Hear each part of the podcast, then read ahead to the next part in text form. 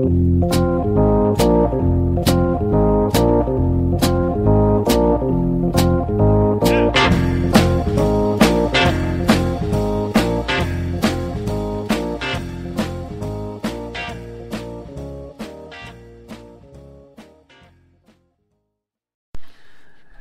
hallå, välkomna till Bröla Böla Podcast. Idag så gästas vi av, Nikolas Lunaba. ja precis, vi pratade precis om ditt, eh, ditt efternamn. Att man ska tänka på Lunarstorm. Det, det, det är bra.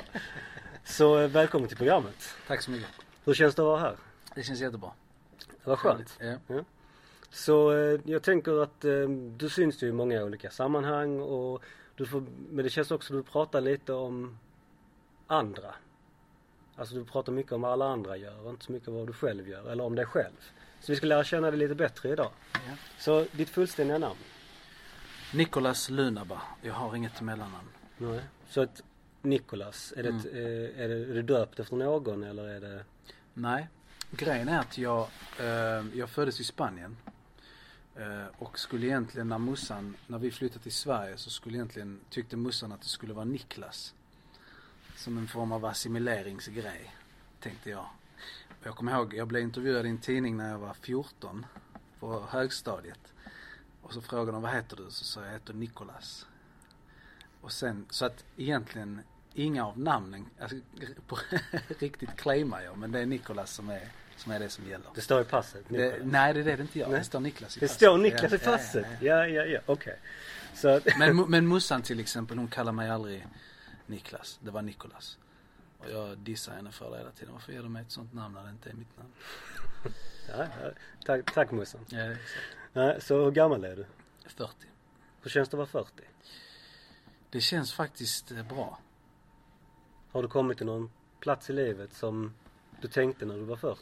Eller när du tänkte Mm. på, alltså för många gånger så tänker man väl 40, det är ändå rätt stort. liksom. Framförallt så tänkte jag att 40 är jävligt gammalt. Och sen nu när jag är 40 så känner jag mig ungefär som en 28-åring kanske. Ja. Så, men, eh, men, eh, men när du ställer frågan så så tänker jag att jag eh, nog inte jag, och jag har tänkt på det också i olika sammanhang. Att jag har inte riktigt haft någon idé om var jag är på väg. Jag visste när jag landade i, i jobbet med hela Malmö att det är ungefär det här det är. Men jag hade ingen tydlig bild av vad det var. Så då blev det väldigt spretigt och det har blivit väldigt mycket. Så att jag är väldigt nöjd om man får säga det. om vad jag är idag. Men jag är en mycket livsglad och eh, nyfiken person. Så jag hoppas jag får uppleva mycket mer. Mm, och du nämnde ju att du var född i Spanien. Var i Spanien? Det finns en stad som heter eh, Lleida. Ungefär, säg, vad kan det vara, en, två eh, timmar utanför Barcelona. Så det är det Katalonien då? Exakt. Mm. Så hur länge bodde ni där? Vi kom till Sverige när jag var nio månader. Så, Var flyttade ni då? Eh, vad jag fick veta, eh, det råder säkert eh, skilda meningar om det här, men eh, så bodde vi först hos, eh, hos eh, mus, alltså min mormor, eh, i hennes källare, tror jag, ett tag. Eh, och sen så flyttade vi till Östra Lund, där jag växte upp. Samtidigt som farsan var kvar i, eller var i, jobbade i Malmö här på Möllan. Så, ehm, så det, det är Lund som var platsen. eh, Men det fanns också kopplingar till, till Malmö. Min morfar eh, bodde här också. Så vad, vad, är, vad är Östra Lund för de som inte vet? Alltså jag, jag, jag, jag som är född och uppvuxen i Malmö har en problematisk eh, har, en, har en problematisk relation till Lund. Det, det måste vara något akademikerkomplex eller sånt, jag vet inte. Det är men- troligtvis det. Och då ska jag fördjupa dina kunskaper om denna förmätna stad. Eh, Lund, alltså Lund är som folk tänker på som en akademikerstad. Såklart. Men, eh, och det gör också att den identiteten, dels så stämmer den inte såklart på alla lundensare eller alla områden i Lund. Men den kan också ha en jävligt negativ inverkan på, på lundensare som inte passar in eh, i den bilden. Och en sån lundensare är jag. Så det finns i östra Lund så finns det ett område som heter Linnero. Mer specifikt eh, ett bostadsområde som heter Vikingavägen. Eh, Och Vikingavägen är ett klassiskt, eh, på många sätt miljonprogramsområde.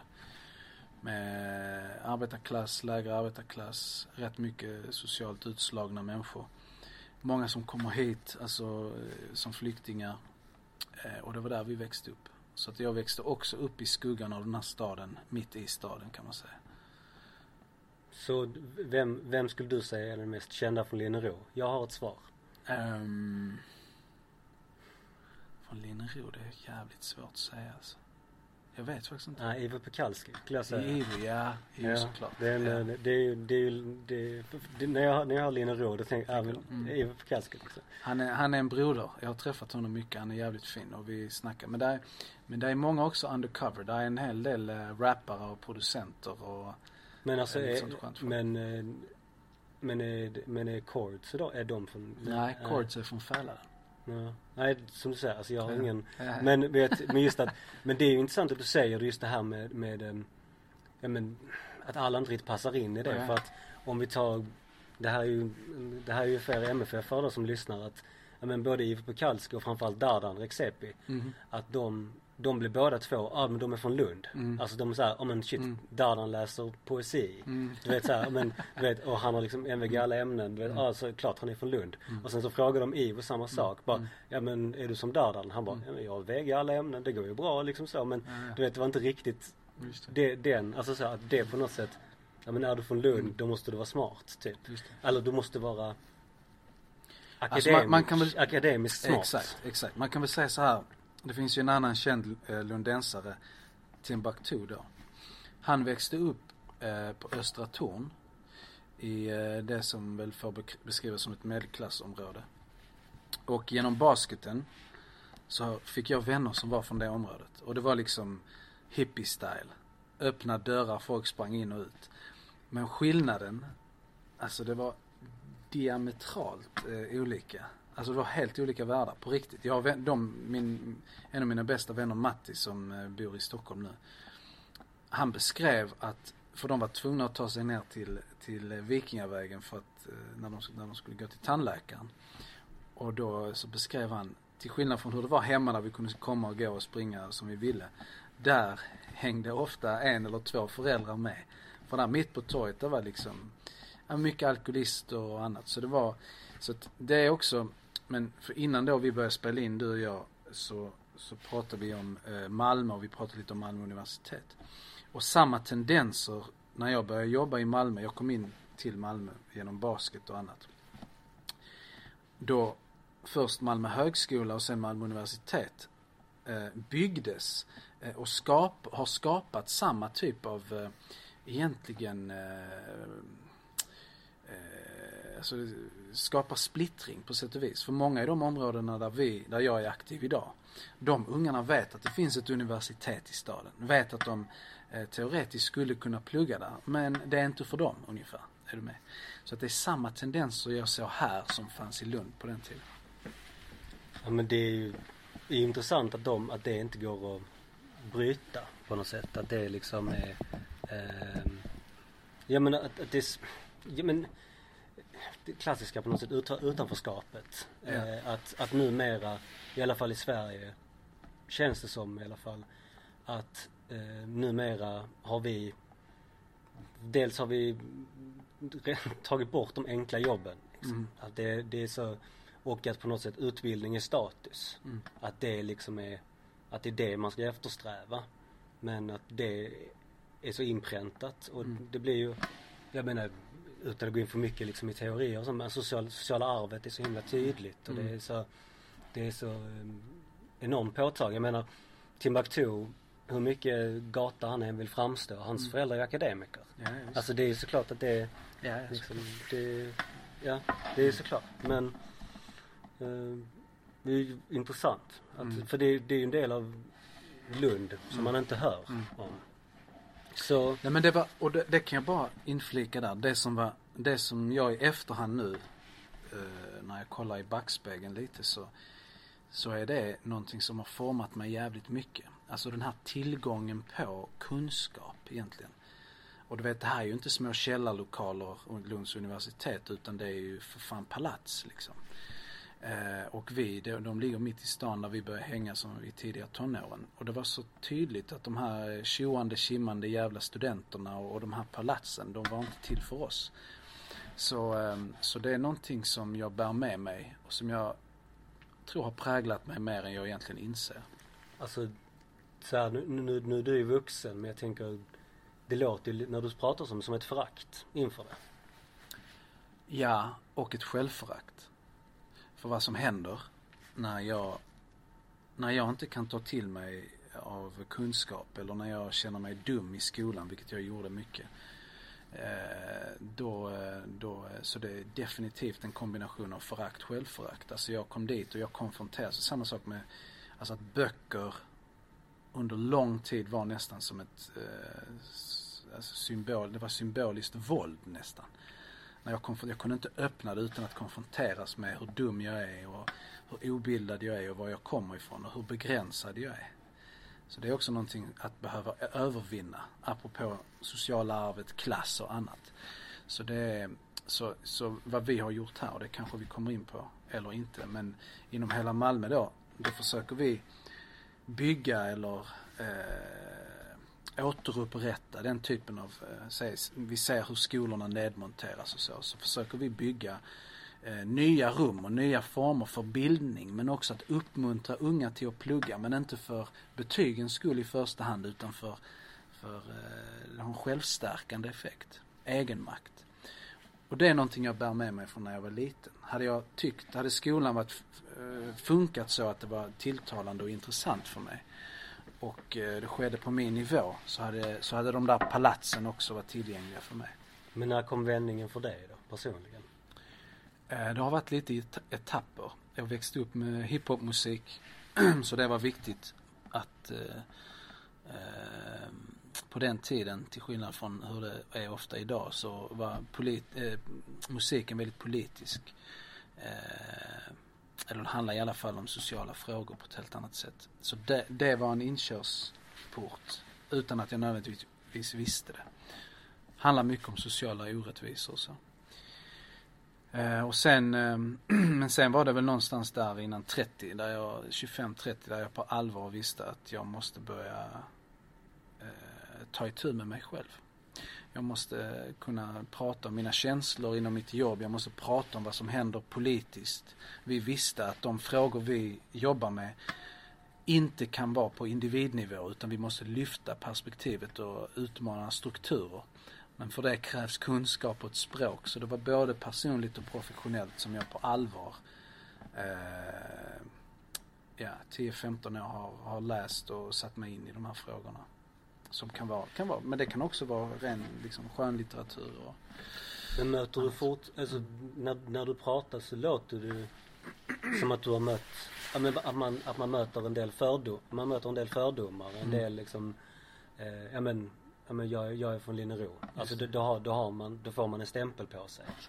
Eh, men är, är, det, är det något du fortsatt märker nu som vuxen som brist på bättre ord men bildad. Alltså mm. är, det for, är det fortfarande du märker när du rör dig i de fina rummen? Att, att det är liksom att det for, du är fortfarande liksom killen mm. från Linnero för dem?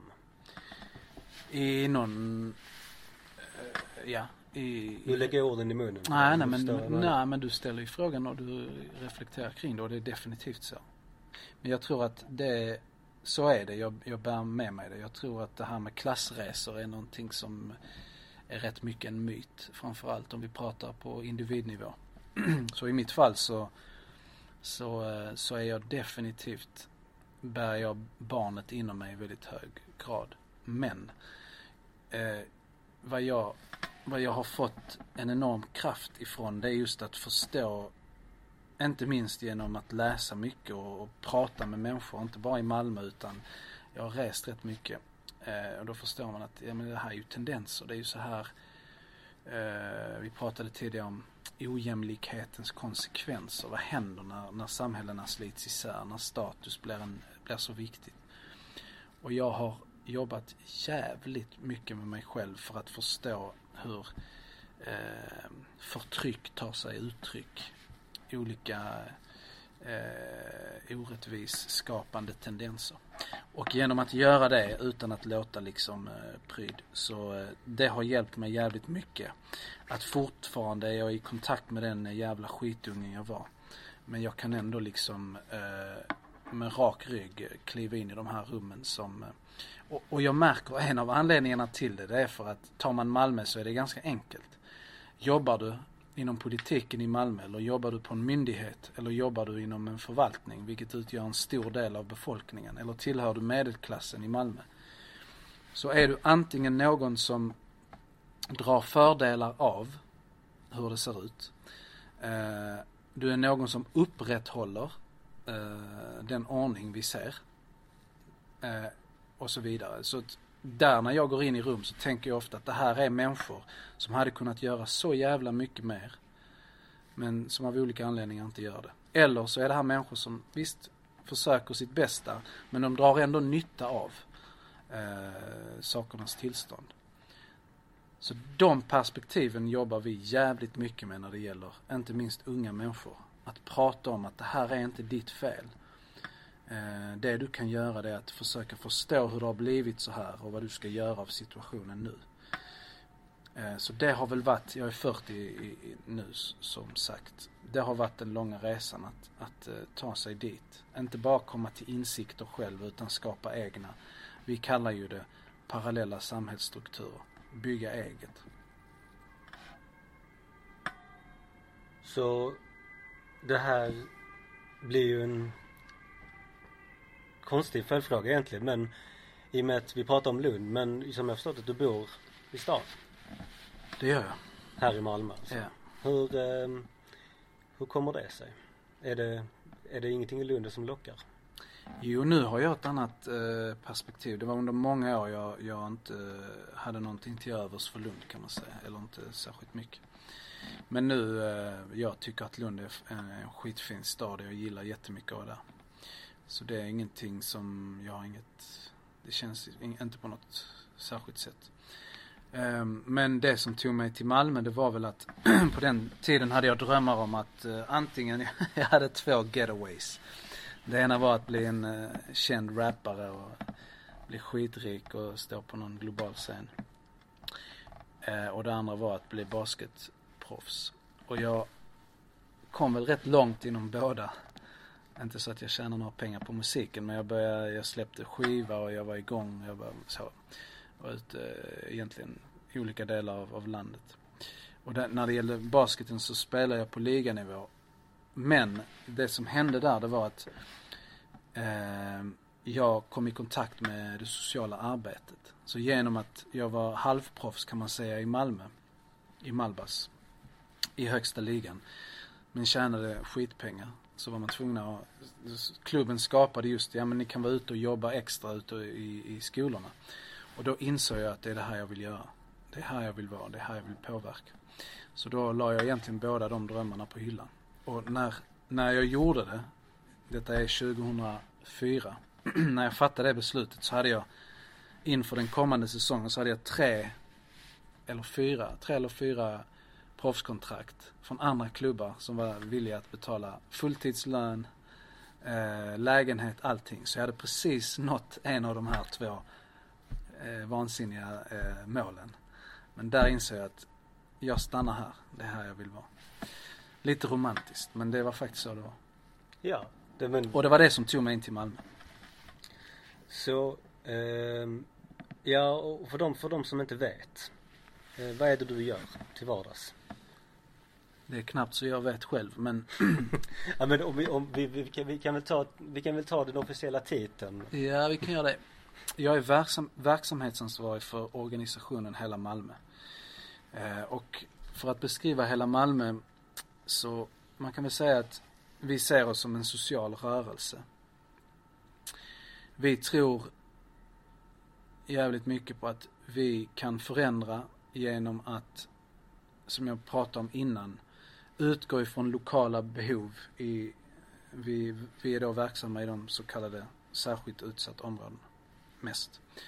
Eh, så utgår vi från lokala behov och så försöker vi eh, bygga eller som jag sa innan eh, tillhandahålla samhällsservice egentligen på olika sätt. Det kan vara att vi bygger egna bibliotek, skapar, öppna mötesplatser, skapar fritidsaktiviteter. Innan du kom här Kalle så hade vi en kollega här som, som är chef på, på vår mötesplats på Nydala. Och han berättade att den här månaden så har vi serverat 2400 gratis frukostar, vilket vi gör varje vardag. Så det är jävligt mycket. Så där har vi egentligen, vi utgår från väldigt mycket människors grundläggande behov. Hittar olika kreativa sätt att, att liksom tillskjuta resurser till områdena. Bygga upp de här eh, strukturerna som saknas. Så det är det ena och då är det väldigt mycket praktiskt arbete. Det andra är, och det är där, det är troligtvis därför vi sitter här, för att vi också, vi försöker vara en, eh, en röst i samtalet. I det offentliga samtalet. Vi försöker trycka på, vi försöker lyfta frågor som rör just social rättvisa, orättvisa. Eh, eh, vara en maktkritisk aktör. Så det är väl de två benen som vi eh, står på. Och det beskriver väl kanske eh, organisationen Hela Malmö. Ja, onekligen har du ju nått ut. Alltså så, det är ju eh, Du har ju på något sätt blivit, du har blivit ansiktet utåt för, för det. Och eh, absolut att det är en, det är en delanledning att vi sitter här. Eh, sen vill jag ju, alltså jag vill ju ha in alla. Alltså så här, jag skulle gärna vilja prata med Mm. personer som, Mm. som jobbar, eh, alltså någon idrottsledare eller vad, det, alltså vad det kan vara liksom. Mm. Det är en, det är, men det är klart, själv, Mm. självklart är det så att man, att man syns och hörs och sen så, Mm. eh, men också att du framstår som en intressant människa, att man vill, man vill Mm. lära känna och höra mer av. Just det. Så att, Men, men där, kan jag, där kan jag tillägga att Alltså jag började jobba med detta, det är alltså Egentligen är det över 20 år sedan. 2004 startade hela Malmö men även innan det var jag eh, liksom aktiv ute i områdena. Ingen var intresserad av att höra vad vi sa. Ingen, och då menar jag i princip ingen, under väldigt, väldigt många år eh, sökte upp oss eller försökte förstå hur, hur har ni fått ner brottsligheten här? Hur, hur kommer det sig att det har blivit så lugnt vid det här evenemanget? Så där, där eh, ingen, mer eller mindre ingen hade känt till vem jag är eller vilka vi är om vi inte hade tag, blivit en mycket, mycket mer eh, synlig aktör. Aktiva beslut. Så jag menar inte det nödvändigtvis med dig. Vi hade kanske Nej, nej. korsat, våra vägar kanske hade korsats. Men det är också ett, ett problem i, Nej, jag i vår, i vår Nej, jag problem. fattar vad du menar. Sen, Mm. sen finns det ju också en, en del i det att när, när personer som inte är som du säger, alltså Mal- Malmö stad i detta fallet. Ja. Att det blir ju på något sätt lite kontroversiellt. Mhm. Att ni lyckas med någonting som, Mm. ja men som ingen annan lyckas med. Mm. Genom att ta metoder som faktiskt finns och göra er twist på det och så vidare. Men att man faktiskt kan visa på resultat i det. Det. Och sen, ja, att det blir på något sätt en, en ja, men alltså en krukmätartävling på något sätt i vem som gör det, vem som gör det bäst. Att istället för att hjälpas åt så, Mycket bra. det blir en, det blir en, eh, ja, alltså det är en, em, det är ju en väldigt stor, em, det är med väldigt stor, em, ja, jag har varit imponerad hur, hur ni har bedrivit ert arbete.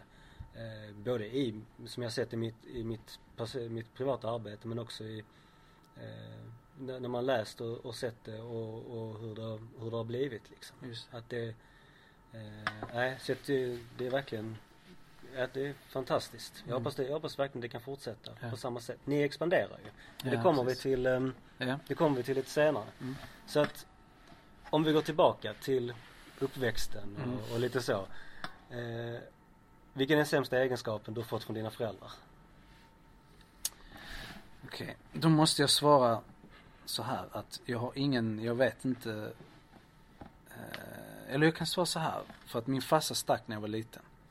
Så jag har ingen aning om vem snubben är. Eh, och sen min morsa hade jag en väldigt, väldigt nära relation med.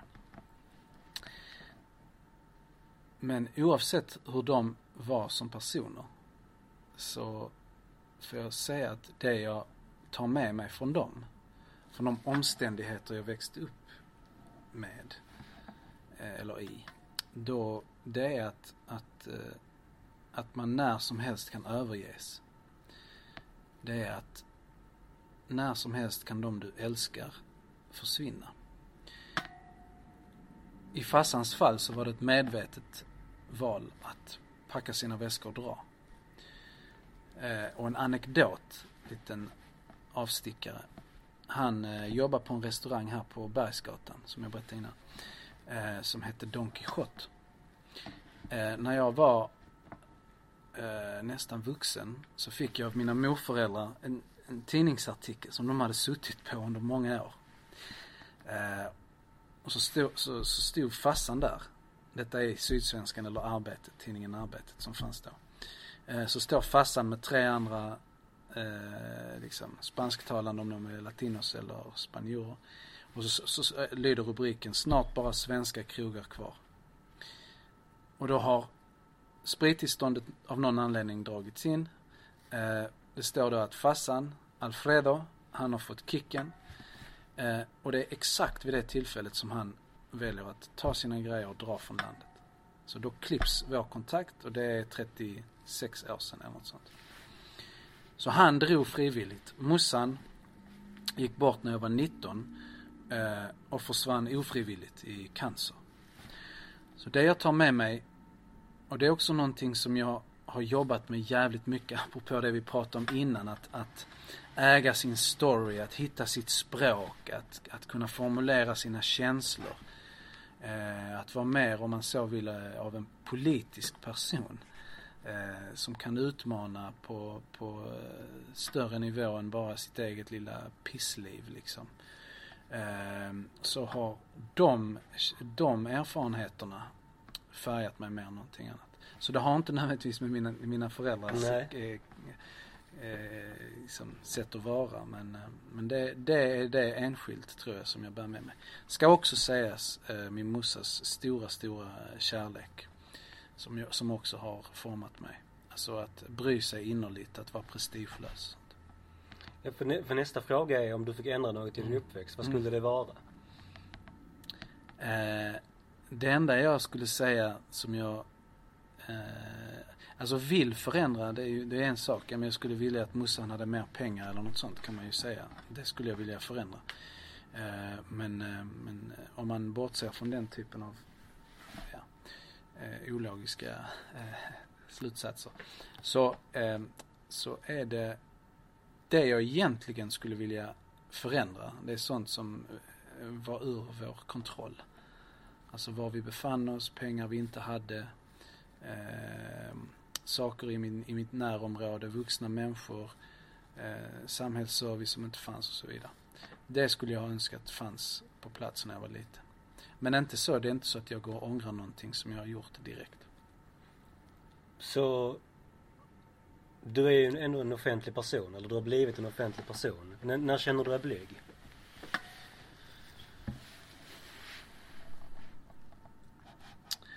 En jävligt bra fråga. Um, jag tror att jag är, jag har fått, fått, fått övervinna mig själv jävligt mycket när det gäller att prata.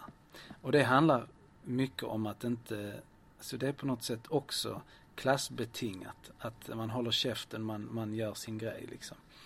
Men, eh, men, eh, men att verkligen, verkligen jobba med mig själv och inse att ja, men jag har någonting att säga.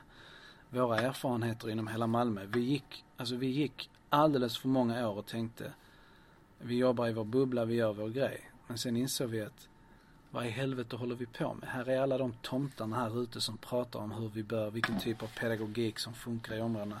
Vad som verkligen är anledning till varför unga människor hamnar i kriminalitet. Men vi sitter ju för fan på facit. Um, så där övervann jag jävligt mycket av min uh, ja, min blygsel eller min, uh, min skam. Och nu tänker jag bara om jag ska vara ärlig så tänker jag bara att jag fucking bara ska köra.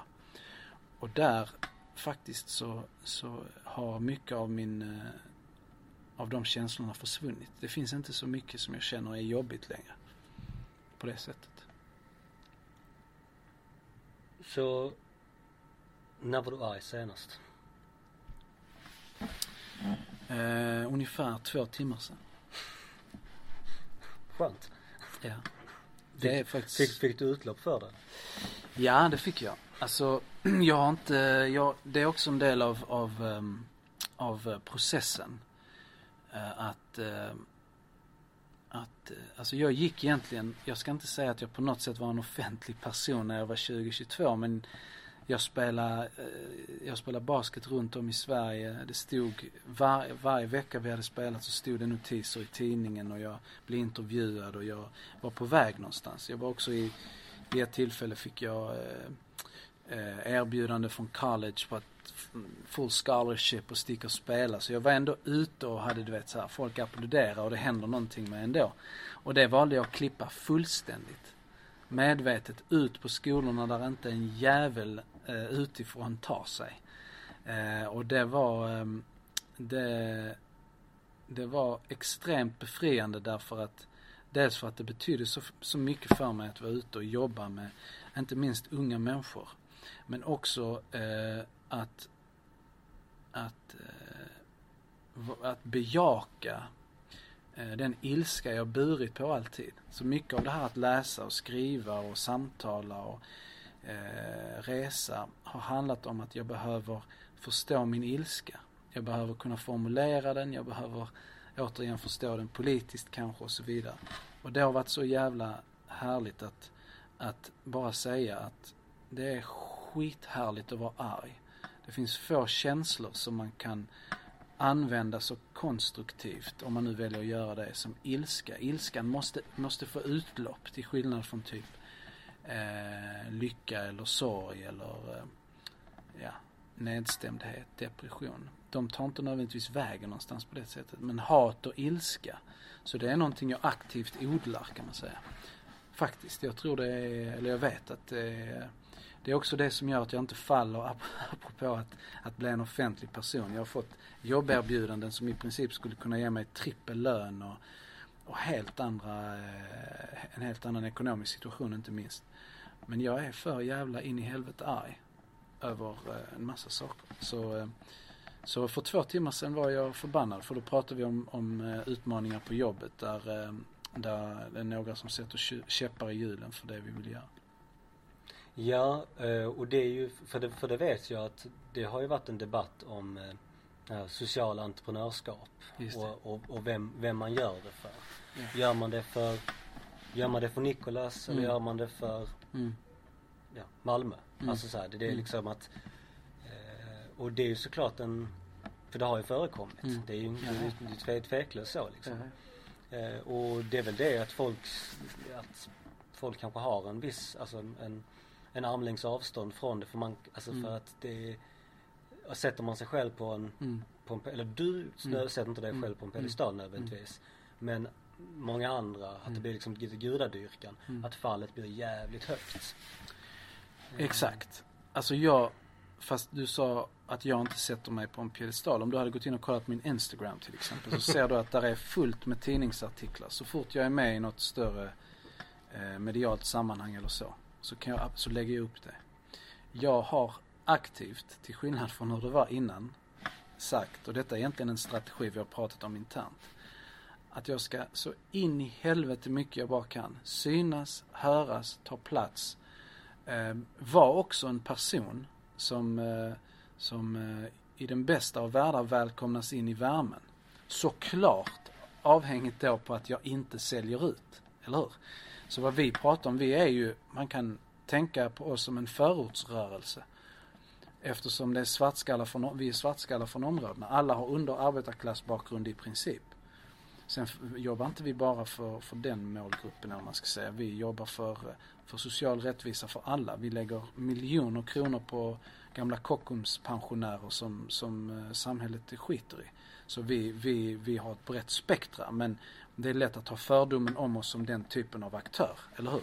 Och vi vet vad som händer med den aktören också, historiskt. Det finns väldigt få initiativ från miljonprogrammen eller förorterna som, eh, som eh, överlever under en längre tid. Utan påtryckningarna är enorma. Eh, där är folk hela, alltså olika av politiska skäl eller så, eller rasistiska skäl som på olika sätt hittar sätt att, att så splittring. Eller bara att det liksom, det går inte att finansiera det så. Och där har vi, där har vi ändå hållit ihop.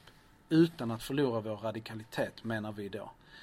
Strategin har varit att jag, eller en av strategierna har varit att jag ska eh, vara ett tydligt språkrör utåt och täppa till så mycket som möjligt. Så det som händer, till exempel kollegan du träffar här innan.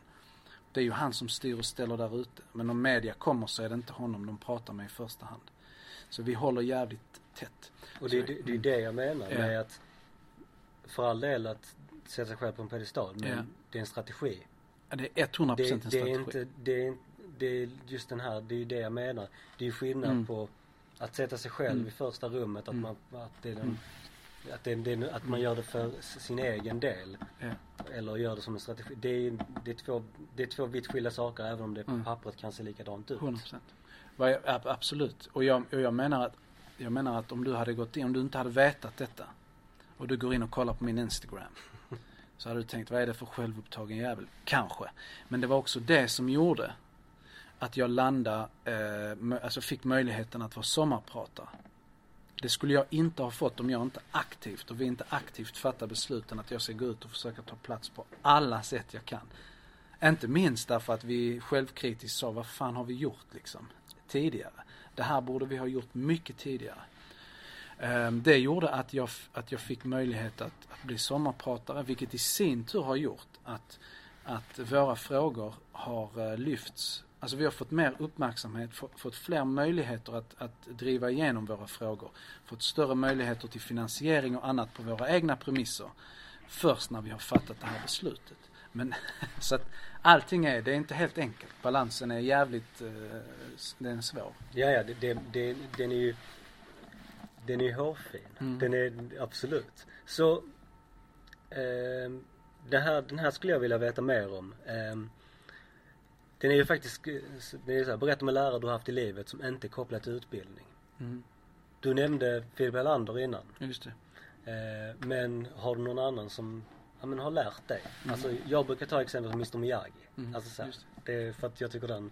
Men det är inte alla som är med på den för alla har inte sett Karate Kid. Jag skulle inte nödvändigtvis säga Mr Miyagi även om det var en jävligt deep snubbe. Nej men eh, alltså jag har ingen formell utbildning. så jag vet inte vilken lärare. Som inte, Det- kop, som inte Nej är kopplad till utbildning. exakt, exakt. Det men även om det det skulle viktigt. vara kopplat till utbildning. Jag hade väl fina lärare men jag skulle inte kunna säga en enda som, som har haft någon sån avgörande eh, effekt på mig. Men som inte gäller utbildning, då, då skulle jag säga, som jag säger, eh, att det är min morsa. För att hon, eh, hon är, eh, eller hon var helt fantastisk pedagog. I det att hon, eh, hon aldrig fick mig att känna mig dum. Aldrig, hon var alltid lyhörd till var jag befann mig. Så att jag, och var jävligt noga med att jag behöll min, och skydda min integritet.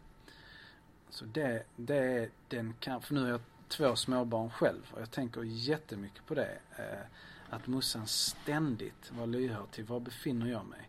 Hur kan jag stötta min son i då, eh, så att han eh, hamnar rätt i sig själv? Eh, så det har varit den finaste, bästa, klokaste eh, läraren för mig. Var det någonting du förstod redan då eller något du kom till insikt senare? Man kan väl säga både och.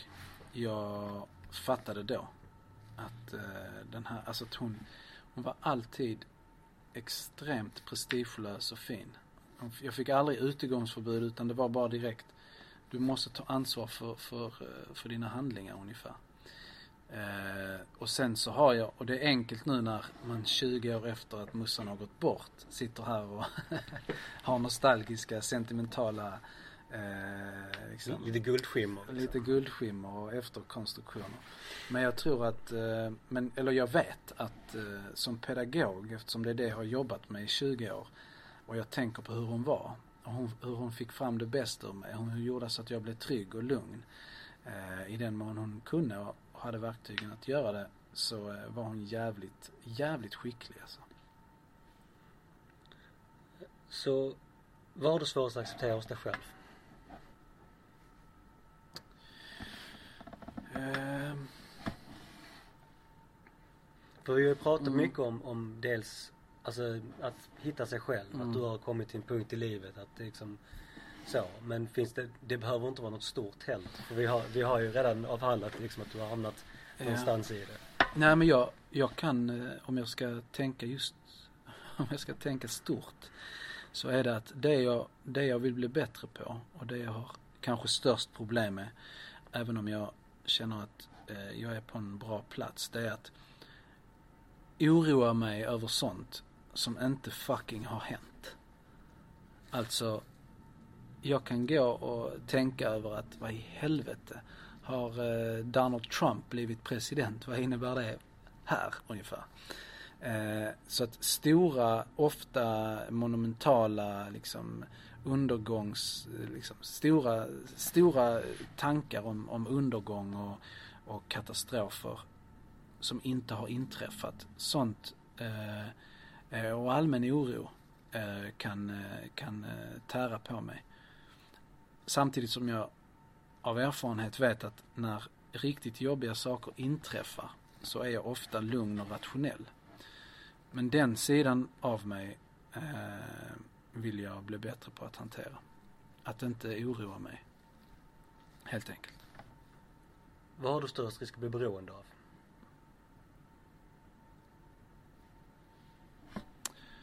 Ehm, kanske att jag skulle säga mitt jobb.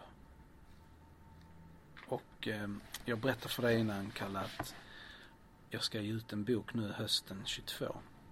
Och ehm, jag kan bli helt uppslukad av, av att sitta och skriva eller läsa eller, eller eh, som nu, vi sitter i våra lokaler på Möllan som vi inte har öppnat än. Vi ska öppna dem förhoppningsvis senare till våren. Men att gå upp i det och bli uppslukad av det, det, det, det är en risk. Och jag vill inte bli den som inte hittar balans mellan passion, jobb, familj. Så det är någonting jag tänker på.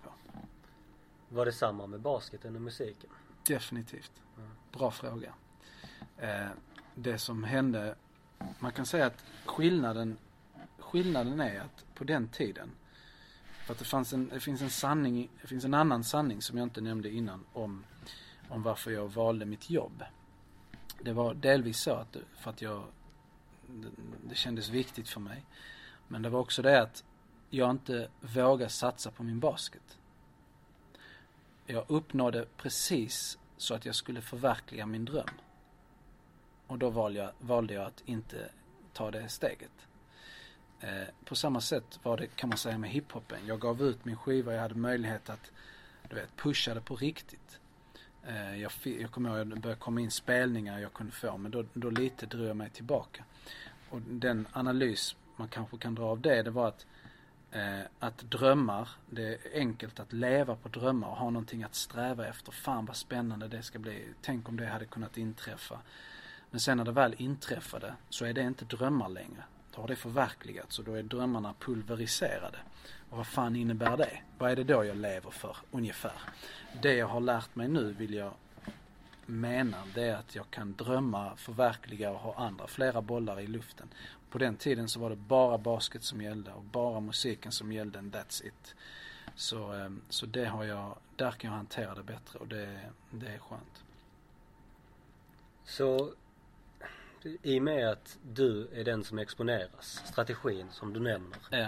så är det ju du som är mottagaren för kritiken. Ja. Stora. Så Ja. hur, hur bra är du på att ta emot kritik?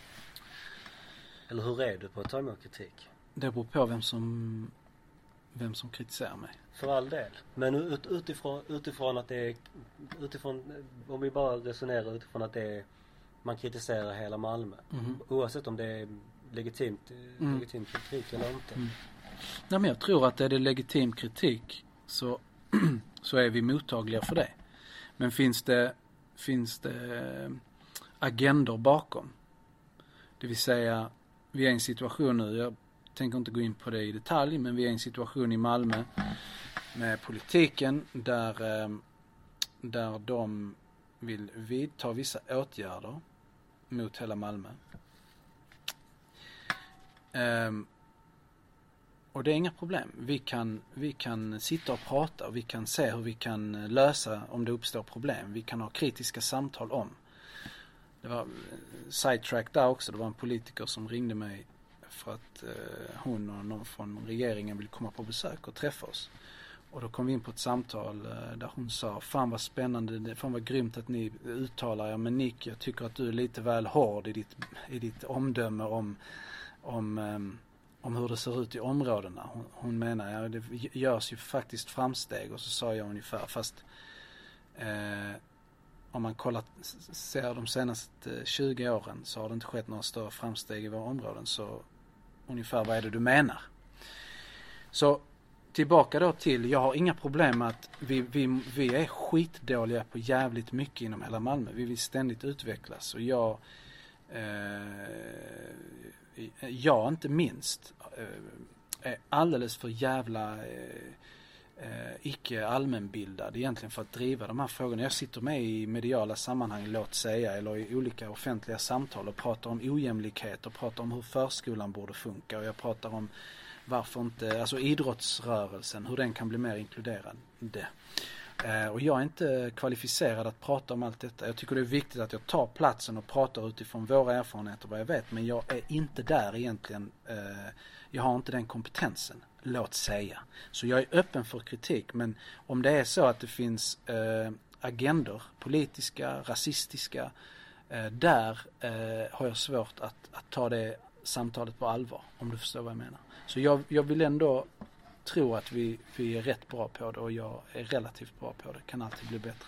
Hur, hur förhåller man sig eh, till en organisation som när, när politiken vill nyttja den till sin agenda. Hur förhåller man sig till det?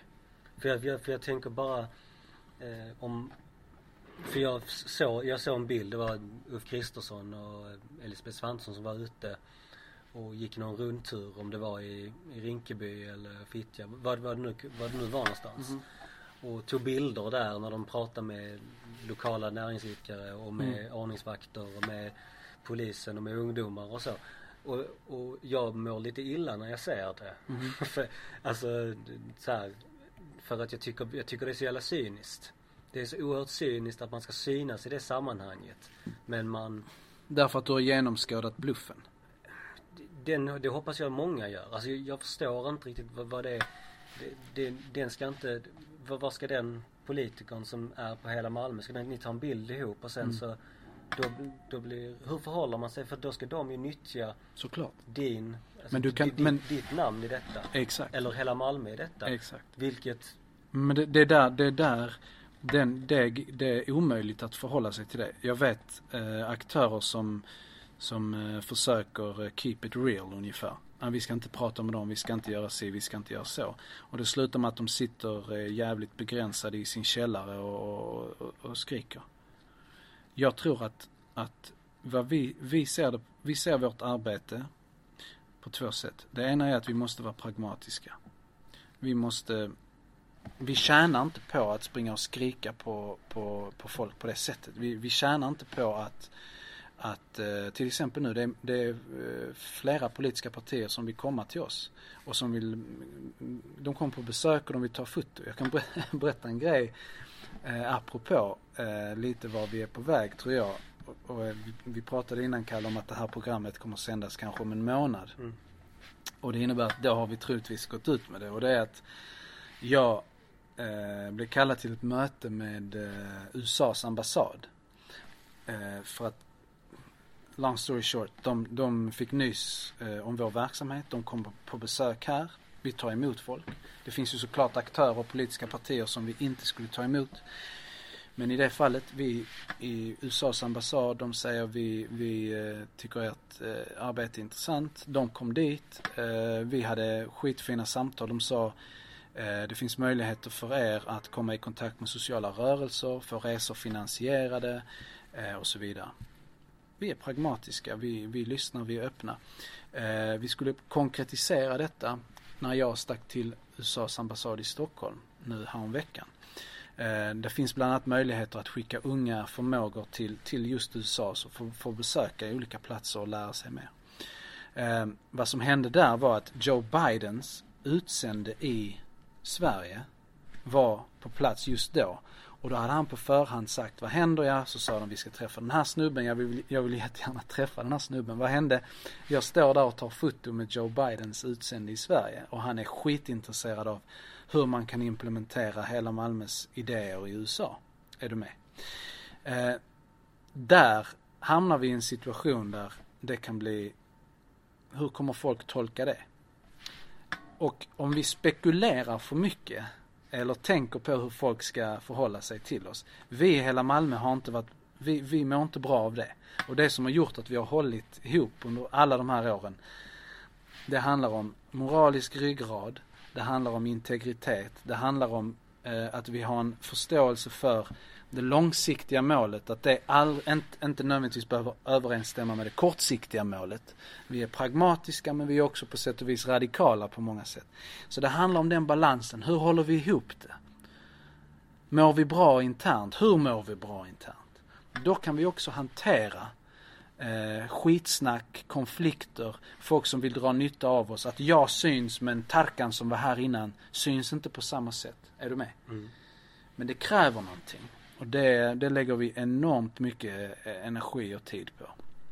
Men är det lite den här slicka uppåt för att möjliggöra fortsättning? Vi skulle aldrig någonsin kunna slicka uppåt. Eh, om, om, om du hade kollat på hur vi pratar och hur vi, eh, vad vi har för planer. Vi säger aktivt att vi tror att det bästa vi kan göra i de så kallade utsatta områdena, det är att bygga parallella samhällsstrukturer.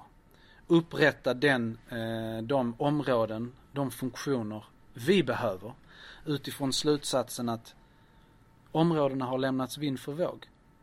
Det där är, jag sa det i sommarpratet också, jag tänkte min, min sambo hem, där hemma sa, säger du det och jag, jag, jag liksom attackerade den, den svenska liksom självbilden och exceptionalismen. Och hon sa, nu jävlar kommer de efter dig alltså. Vi måste ha skyddad adress. Men, men det är som om, det är som om jävligt många förstår att eh, och tycker det är rimligt att vi drar de slutsatserna.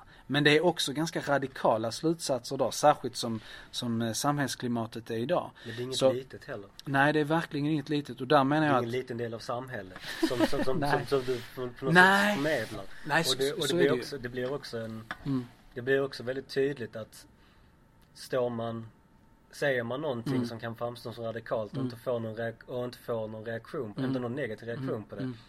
Då kan man nästan utgå från att, ja men då är det antingen att de som skulle säga emot inte har på fötterna eller att det stämmer. Ja, eller att man inte ses som tillräckligt farlig än. Eh, men men jag, jag trodde att, att vi skulle få mycket, mycket mer skit. När vi, jag vet inte om du har sett men vi har varit i en massa olika sammanhang där vi har pratat om eh, problematiserat polisens roll och metoder i, i samhället. Jag får aldrig så mycket skit som när jag säger det är helt ohållbart att vi visiterar tioåringar vi kan inte acceptera det, till exempel. Um, och då, um, då händer det någonting. Men, men och det är liksom, det, det förstår vi. Det, det, händer, det, är något, det är något sjukt när vi inte kan prata om att en, eh, en myndighet med våldsmonopol inte måste kritiseras och, och, och vara under lupp at all times.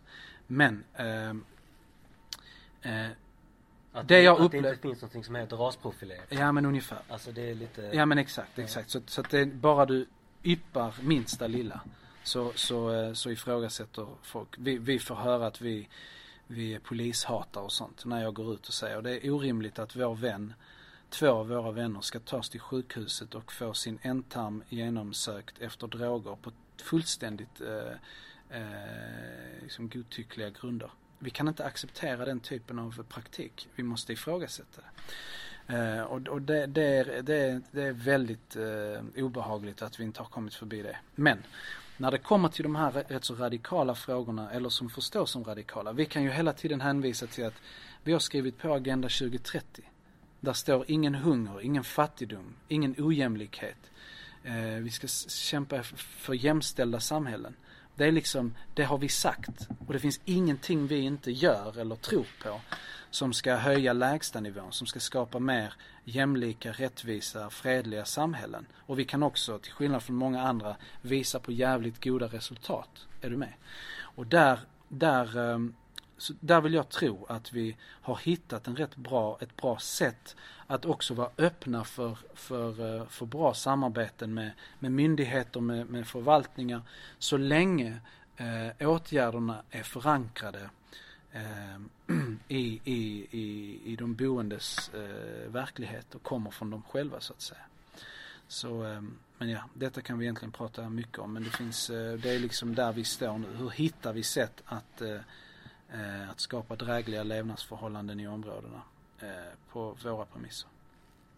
Nu ska vi prata om något som är lite mer, lite mer lättsamt. att du ska få berätta lite, ja, du ska få tänka lite, det ska vara lite roliga hoppas jag, historier. Mm. Eh, den här frågan är min favoritfråga. Jag återkommer alltid till det. Så sjöjungfrur, föder de levande barn eller lägger de ägg? Föda levande barn kan de ju inte göra. Nej. Kanske. Om man tänker på deras anatomi.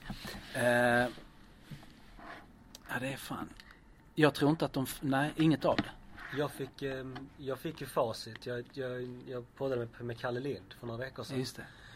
Eh, och, eh, Inget av det är det? I, nej, det, det, men eh, det, jag, vill, jag vill höra vad du tänker. Fortsätt med anatomin på sjöjungfrur. Vad tänker du? Nej, jag kan verkligen inte gå in på det. Men, men nej, jag, jag vet inte. Jag bara vill minnas att jag med min äldsta dotter såg en teaterföreställning där de i princip kom till för något, genom något trolleri eh, tjohejsan. Men jag, men jag ska inte säga mer än det. Jag tycker det, jag tycker det är bra i och med att det är ju inget, det är faktiskt, det är ju en fiktiv varelse så att det ja, trolleri. Ja, det är jättebra svar.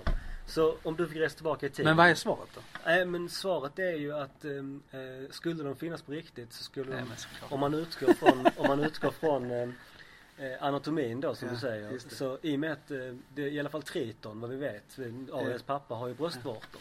Och det är bara däggdjur som har bröstvårtor. Ja, ja. Så därmed Så rent de, hypotetiskt. Helt rent hypotetiskt så, ja. Så det, alltså det, det är en, det är en, eh, jag vet inte, det, det, det är kul. Men det, det är en mindfuck. Det är en mindfuck. Mm. Så om du fick resa tillbaka i tiden, var hade du rest då? När jag ville. När du ville? Alltså det hade, men hade jag varit garanterad beskydd Ja, ja. Alltså det, det är liksom du, du är, alltså så här, du, du reser tillbaka och sen bara är du i, i det Alltså i det tveklöst till uh, uh, tiden då uh, dinosaurierna ja, härskade. Visst. Tveklöst. visst. Och, och sen nu att det kommit fram att de ska vara så jävla färggranna och sånt också. Just det är ju ännu roligare. Ja. Här, en regnbågsfärgad T-Rex. Ah, Hur fett är inte det?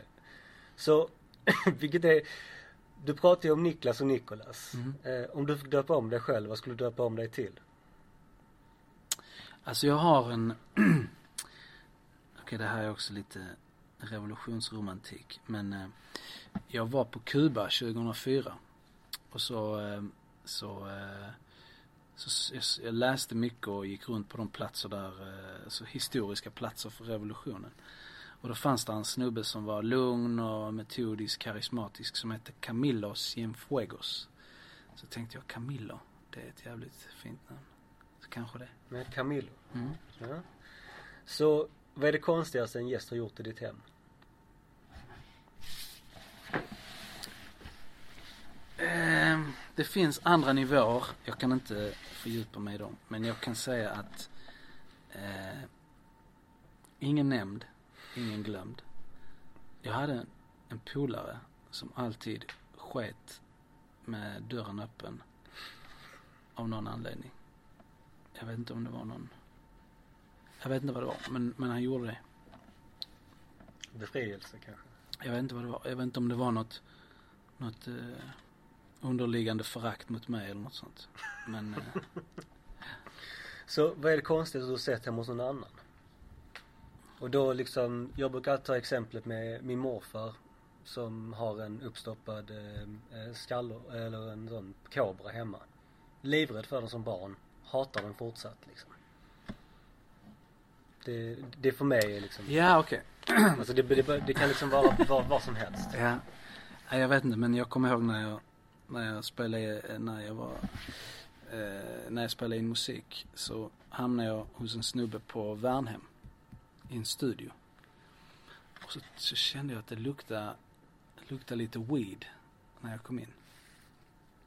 Och då, men han hade en, en liten, in, alltså lägenheten kändes sam, samtidigt väldigt liten, alltså för liten så att säga. Det kändes som om här, sakna, här saknas något. Mhm. Och sen så öppnar han värsta jävla rummet med, eh, med, eh, han, han eh, odlade weed helt enkelt. Så, eh, Så större delen av lägenheten var alltså jag skulle säga 70, majaodling, 70, liksom. 75 procent var, eh, var, var det. Så det var, alltså det var helt, för det var liksom belysning och allting. Det var som, alltså det bara Alltså, gå in i en tropisk, eh, det var fantastiskt. Det ligger kanske lite i tiden men jag tänker ju bara på vilken jävla elräkning. Ja.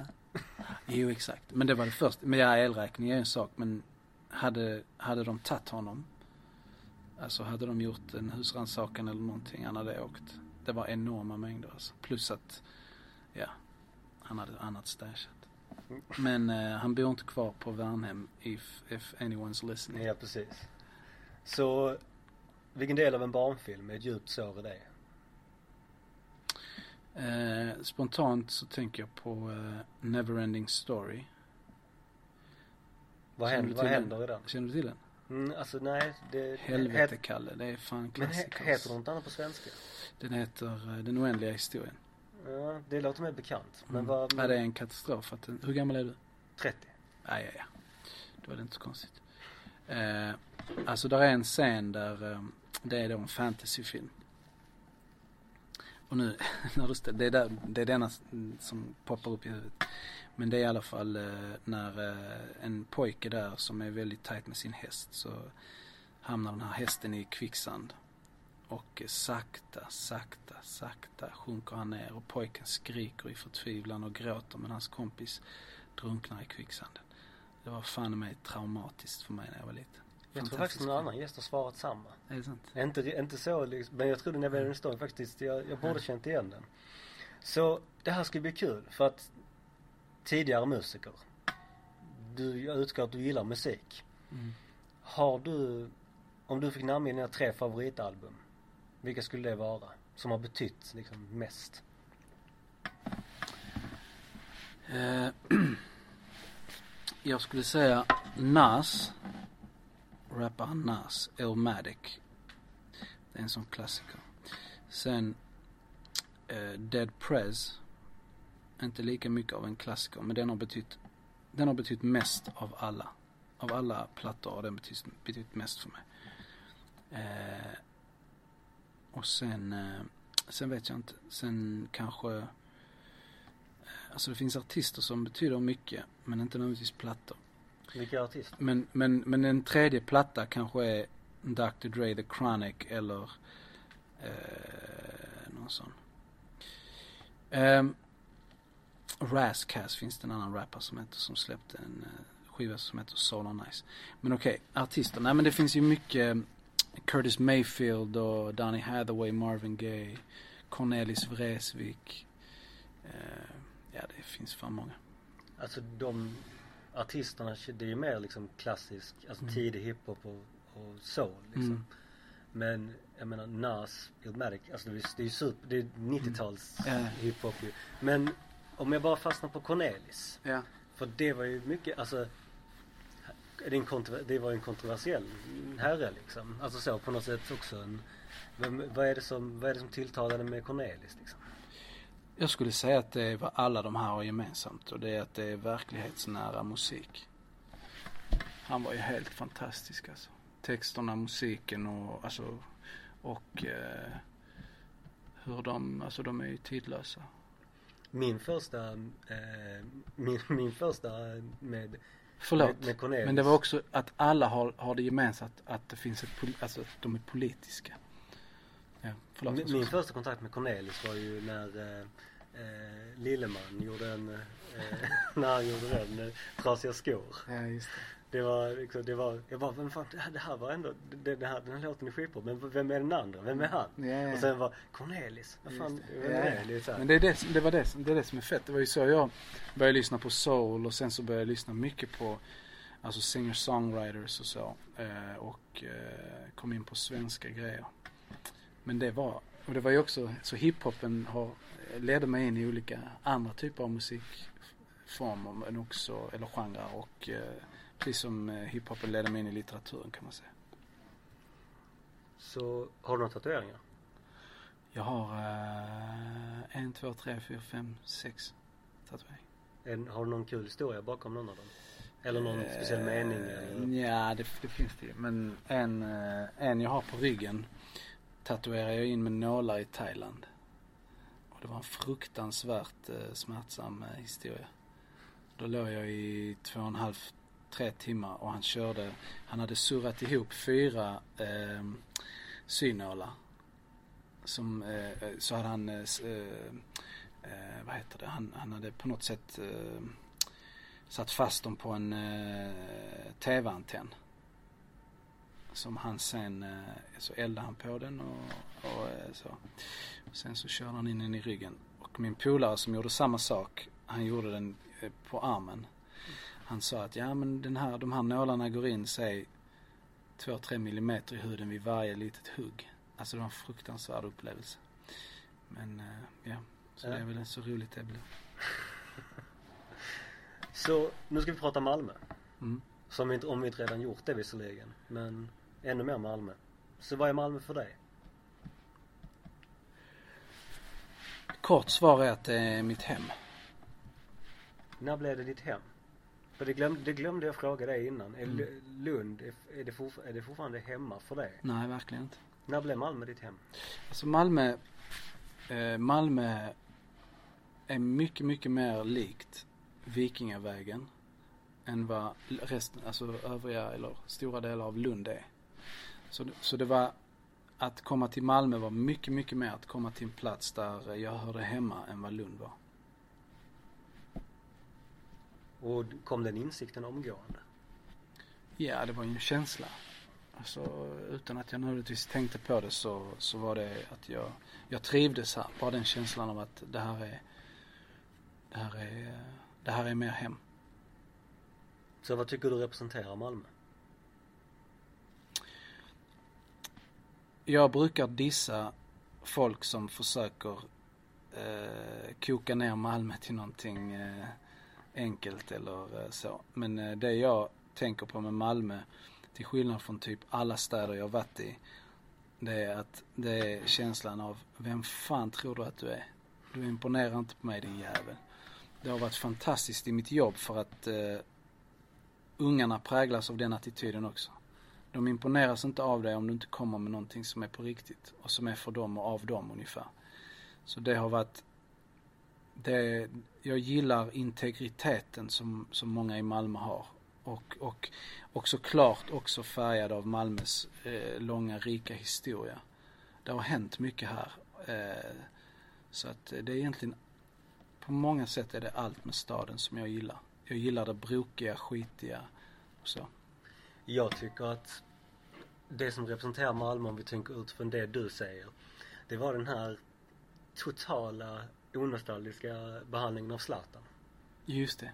När han pissar Mm, på stadens stolthet, MFF. mm, MFF är ett helt annat kapitel liksom i sig men eh, att den så att det ändå så unisont i MFF-led. Man Mm. bara, ja men vet du vad? Fuck you, var du i Stockholm? Vi behöver inte dig, vi vill inte ha med dig att göra. mm. Stick. Att det, att det, det, det, är så, det är så onostalgiskt i det och det är Mm. så Antingen är du med oss eller så är du emot oss. Men vi har försvar, vi har tagit, vi har hållit dem i ryggen nu i 20 år. Mm. Och du gör detta. Sen kontrar han och säger Fast jag har ju finansierat er framgång era jävlar. Mm. Men det har han ju inte. Det är så skönt, vet du vad som är jävligt härligt? Det är att jag inte är inne i det. Mm. Jag är så jä- jävla mycket utanför. Det är också en, en konsekvens av, av mitt idrottande. Att jag, eh, ja vi behöver inte gå in på det, men min, min syn på idrott är är, har, har skitats ner jävligt mycket på grund av mycket av det vi ja, berör där. Individualismen, kommersialiseringen av det och så. Men, men jag är med. Jag håller, håller med om att, att den, eh, att inte bli imponerad av ett skit och att, eh, att eh, den liksom arrogansen där. Sen är det ju såklart att den kan slå bakut. Alltså eh, lite i det du beskriver nu. Eh, men, eh, men, eh, men, det, men det ligger någonting i det. Till skillnad från när jag, jag, genom jobbet har jag varit mycket typ i Stockholm och så. Det finns en lättsamhet där och en, eh, en arrogans som är, alltså som en, en annan typ av arrogans. Som jag, eh, som finns där. Men eh, men Malmö är, Malmö är min stad alltså. Så om en vän till dig, säg att han är från Stockholm, aldrig varit i Malmö. Han besöker Malmö första gången. Vad gör du med han då? Ta han till Möllan. Vad gör ni på Möllan? Ehm, då... Alltså jag, jag tänker att ehm, såklart käkar vi. Men beroende på årstid så är det skitfett att bara sitta vid statyn eller för den delen också sticka ut till Nydala och hänga där om vi är där och så. Alltså områdena. För det finns ju en annan del av Malmö som inte är lika charmig. Och det är den här som ofta lyfts fram av våra kära politiker. Som är liksom framgångs, alltså staden med IT och, och universitet och kunskap och sånt. Eh, alltså en, en, inte den kunskap som vi erkänner då utan en annan. Eh, dit hade jag inte åkt. Så beroende på vad han eller hon hade haft för intressen så finns eh, det ett rikt utbud i Malmö. Men Möllan är liksom hjärtat, det kommer vi inte ifrån. Så om du var turist i Malmö, vad, ty vad, vad tycker du saknas? Usch, det vet jag fan vad saknas. Det är ju mycket som saknas. Eh, men eh, Det behöver inte vara Men så jag insiktsfullt heller. Ja, nej, men jag- liksom... jag tror att jag är lite hemmablind om jag ska vara ärlig. Och mycket av det vi har önskat ska finnas här har vi på ett eller annat sätt eh, antingen skrikit oss hesa över eller skapat själva. Så att säga. Och ja, så det är väl inte det är klart att man kan gnälla över att här borde finnas fler eh, tivoli och annat när man har barn och hit och dit. Men, eh, men staden är, det finns så jävla mycket att göra. Lite beroende på hur öppen man är för, eh, för varandra och det som finns. Så om du fritt fram fick ta något från en annan stad och placera i Malmö, vad skulle det vara? Och då, och då menar jag alltså stort som litet. Jag tar alltid Alexanderplatz i Berlin.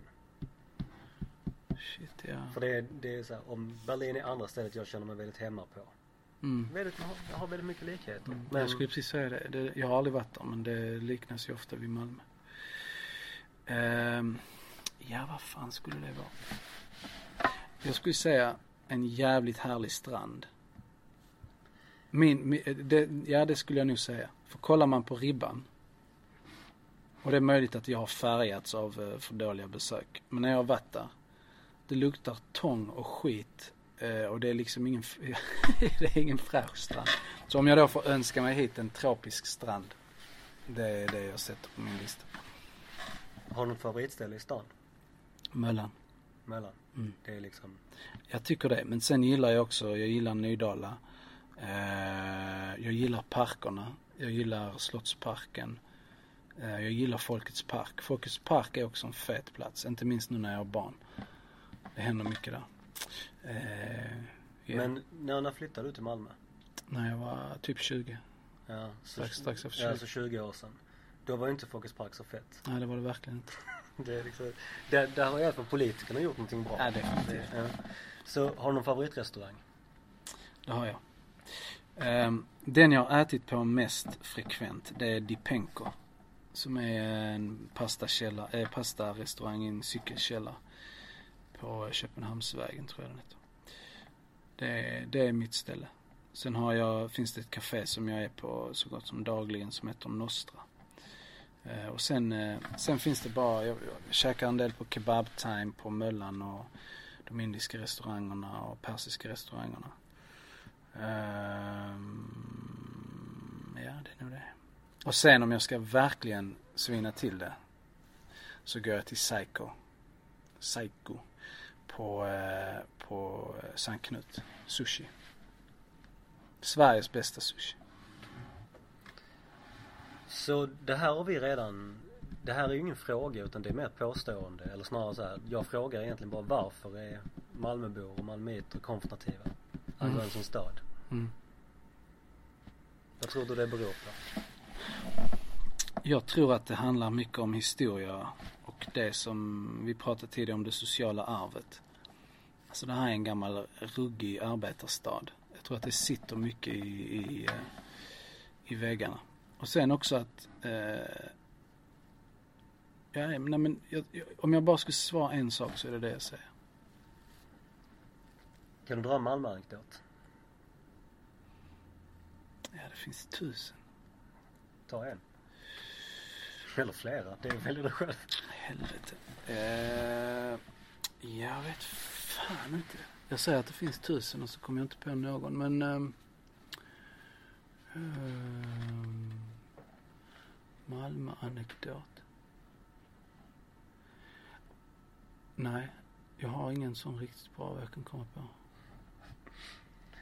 Alltså för, för jag är tråkig. Jag skulle egentligen för jag tänkte vad har jag för trevliga, riktigt trevliga minnen av Malmö. Men det är skittråkigt. Det är sådana jobbrelaterade grejer så det är inte så.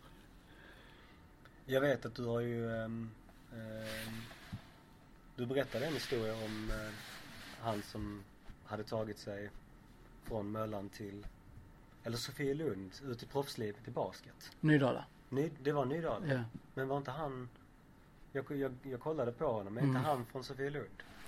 Om du menar Elijah? Ja, precis. Nej, Inte han är- från Sofielund. Nej, han är, han är från Nydala. Ja, Det är inte så långt från södra Sofielund till nej, det är, inte, det. men det är inte det. är, det, är, det är stor skillnad, jag vet. Jag vet. Nej, men grejen är att, ja han är därifrån. Men du kanske, jag vet inte om du har läst men f- han, när han bodde hos mig så bodde vi på Möllan. Mm. Så vi, han bodde här i x antal år. Jag bodde här eh, i, vad kan det ha varit, fem, sex år. Så ja, vad var frågan? Nej, det var bara mer en, det, det är ju lite av en Malmö Jag vet inte. Jag vet inte hur mycket det är en anekdot. Det är en Nej, eh, visserligen. jävligt viktig händelse för mig om inte annat. Men, eh, men ja. Grejen, okej, en lit, lite anekdoter. Han, eh, okej det här är en rätt bra anekdot. Okej, yes. Okej, är du beredd nu? Nu, är- nu är, jag, jag sitter Så han, Elijah då, jag har jobbat med många unga. I det fallet så valde jag att ta mig an en grabb som var rätt eh, illa ute på olika sätt. Men han gillar basket, vi, vi, jag tränar honom och så slutade det med att han flyttade hem hos mig. Eh, väldigt, väldigt long story short. Så hängde jag och han mycket här ute på Möllan. Vi, han gick alltid och dribbla med sin boll. Och vi kunde vara ute vid 10-11 på kvällen, sitta på något hak och käka kebab eller eh, stek eller vad vi gjorde. Ehm, och så fick SVT nys om, om den här grabben. Samtidigt som de, de kontaktade mig först. För de sa, vi vill göra en intervju med dig och ditt jobb. Och så sa de, men du vi har hört om den här grabben som, som dribblar så mycket runt Möllan och så vidare och så vidare. Ehm, eh, och att du är väldigt nära honom. Skulle du kunna tänka dig att eh, om, ni, om ni gjorde ett reportage? Och så ställde vi upp på det. Reportaget visades i SVT. Elijahs mentor på den skola han gick på då sa du, den där snubben som du är med, Nick. Ska vi inte hooka upp min syster med honom?